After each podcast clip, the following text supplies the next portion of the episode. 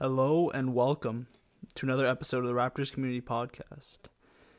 Today we're going to be talking about the Raptors taking down the Orlando Magic in two straight games.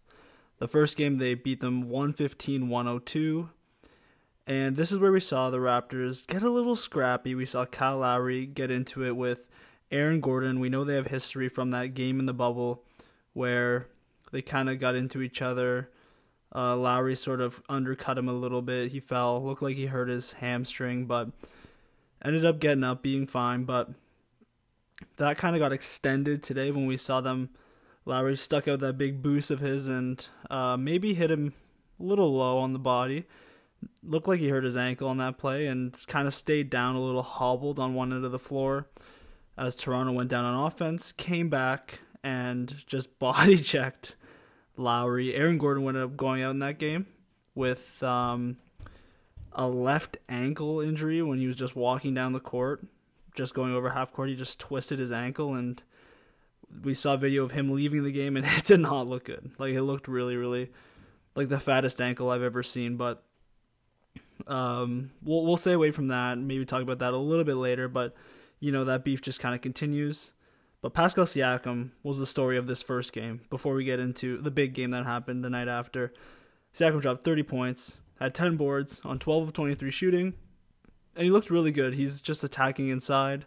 Um, in those in the two games prior, the Kings game and now this first Orlando game, he's averaging 30 points and he only took 3 total three-point attempts. So he's just going into the paint, attacking and getting a lot of free throws. That's really where he's making his mark on the game.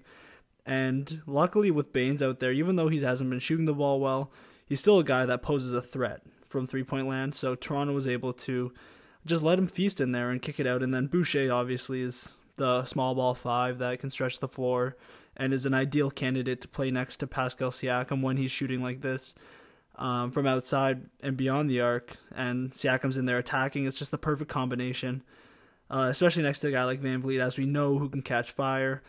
But you know, that's enough about that first Orlando game. The real game that matters is the game that happened this Tuesday. The Raptors took down the Orlando Magic 123 to 108. They just blew them out. It was close early on, but as we know, it was a historic game. Fred Van VanVleet had 54 points, hit 11 threes out of his 14 attempts, and shot 17 of 23 from the field. He also had three steals and three blocks in this game, so he was doing it on defense too. We saw at the end, uh, near the end of the second half, when he was sort of running back. He got the strip. I actually don't remember if it was at the end of the second half or in the third quarter, but he just got the strip near the end of a quarter and was just down on his knees, absolutely gassed. I think it was at the end of the third quarter after playing 12 straight minutes in that third, and you know he earned his 54 his 54 points.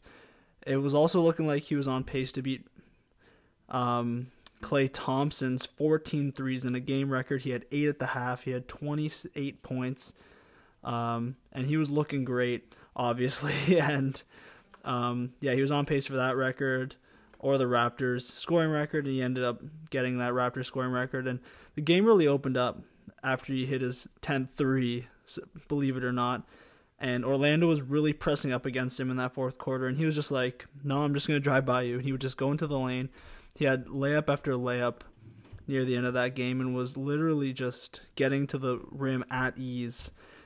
And eventually finished with 54, the Raptors record. He passed DeRozan. We saw DeRozan put a funny message out there um, congratulating him, but also calling Lowry an old ass man who can't beat that record, which is pretty hilarious.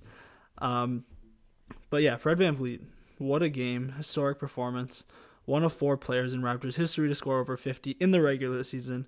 Vince Carter scored 50, I believe, in um, a game back in 2001 during the playoff run where they played against Allen Iverson in his historic run to the finals. Uh, whether that was 2000, 2001, I can't remember, but basically we just saw VanVleet enter an elite company. You know, Terrence Ross is in there with 51. I wouldn't call him elite company, but obviously one of the great scorers off the bench. And then we also have obviously Vince Carter with 51 as well.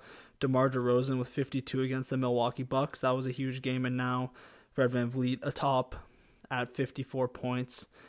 And like I said, doing it on both ends today helped the Raptors get the win, which is something uh, that makes it just a little more special. And you're playing Orlando, and the storyline is wow, he has 54 points, he has a Raptors record, but on top of that, you're getting the dub. And no one else really played great in this game.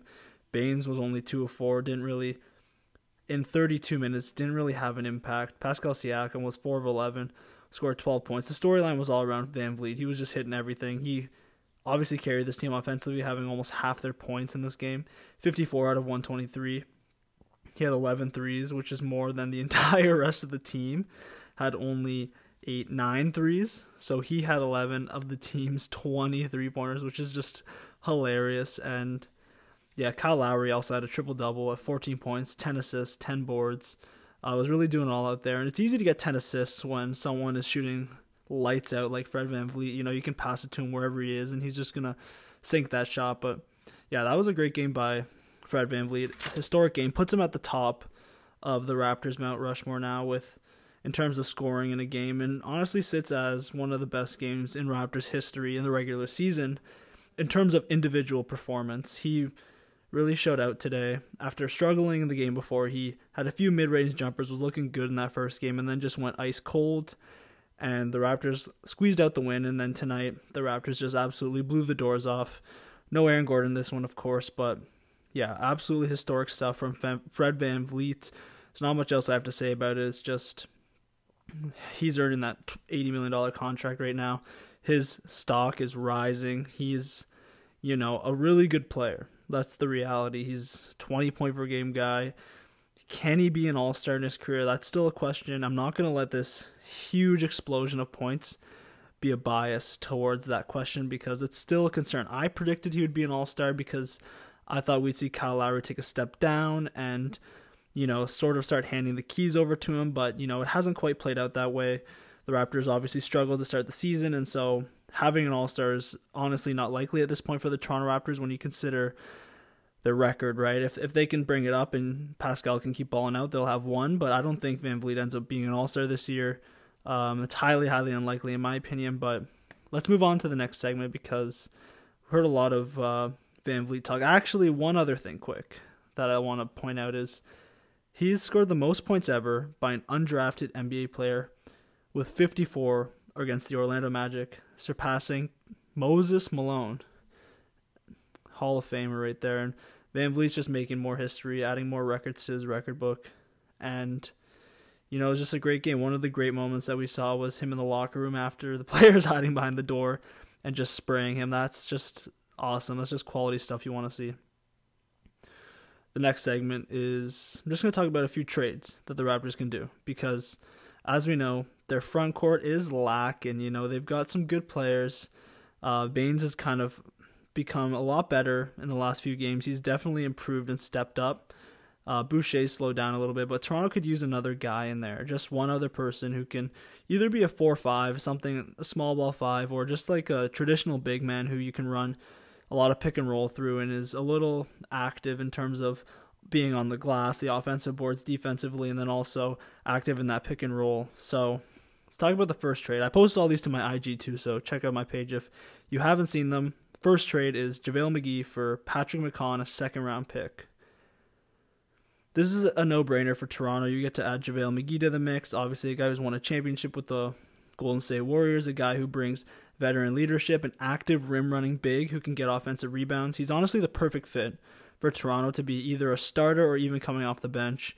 It really doesn't matter. He can kind of slot into what Baynes does now in that Baynes role and he doesn't have to shoot threes. Like we don't need him to shoot threes. He's not supposed to. He can just be a guy who runs pick and roll, catches lobs, tries to grab offensive boards, and tries to protect the paint as well on the defensive end. So I think he's a good fit for Toronto on both ends of the floor. He brings it on both ends. And for Toronto, you don't have to give much back.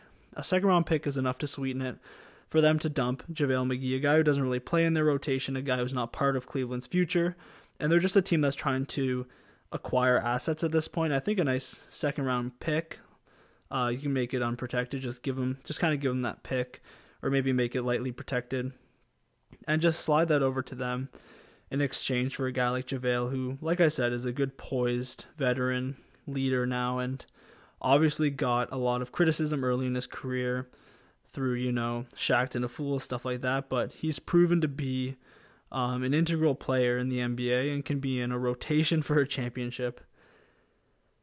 The next guy is Khem Birch, who is on the Orlando Magic. He's another rim running big, another big body guy, uh, Canadian as well. So he's got that Canadian connection. Maybe he'd like to play in Toronto, so you wouldn't have to worry about him being the kind of guy to walk. You know, maybe you could sign him long term on a pretty cheap deal as well. And it's the same trade package too. You can feed them Patrick McCaw, a second round pick. And as we know, the Orlando Magic are kind of at this inflection point where, you know, three of their starters basically are out right now. Markelle Fultz, obviously, Aaron Gordon, we saw him get uh, injured in that game. And so they're really missing a lot of their key players right now. And as a result, they're going to be looking to probably start moving some of their big guys.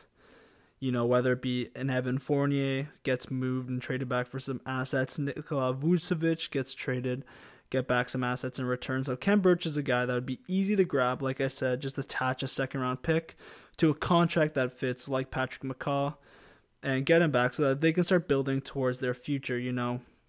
For the Orlando Magic, they can start building around.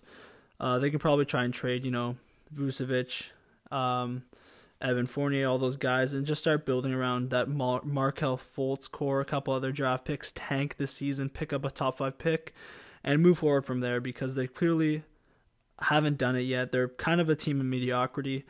Um, definitely worse than the Toronto Raptors are this season, who are, you know, one of those top six teams, but they're just under that level, right? They're a level below in that seven, eight seed range. So for me, if I were them, I would just uh, tank it. Why not, right? You're you're not gonna win a title. So you may as well bottom out, get some assets, and pull together a new core because this core with Vucevic they've had for a long time, it doesn't really fit, it doesn't work. The final trade, which you know you have to give up a little more, but I think you're getting the best player in return. It's the Raptors get PJ Tucker, and in return they give up Stanley Johnson, Pat McCaw, and a second round pick. You're giving them a wing defender who can kind of help with that core that they currently have with Christian Wood out there, with obviously their backcourt out there in Houston with Victor Oladipo and John Wall. And then the Toronto Raptors get back a big who can, and I say big, but he's more like a four, but a guy who can play center a little bit, can be a small ball five, a big body, can shoot the three, especially in those corners, stretches the floor for a guy like Pascal Siakam, and plays really hard nosed defense. Toronto had him back uh, when they made the Serge Ibaka trade, and you know, it was a good move at the time. He was a little ahead of his time. Um, and he really peaked in Houston, and he's still a really solid player who you can add to be a role guy at that four or five, a guy who can grab rebounds, help box out, play good defense. He's actually the perfect fit as well for Toronto. So I think these are three small little trades Toronto could consider doing to buff up that front court a little bit. And you know, you're not giving up too much in these trades. They're just minor moves that, like I said, will buff it up, add some rim protection, maybe some defense, and help you defend guys who are big athletic rim runners, which Toronto struggles with. Thank you guys for listening. I really appreciate it. I'll catch you guys on the next episode.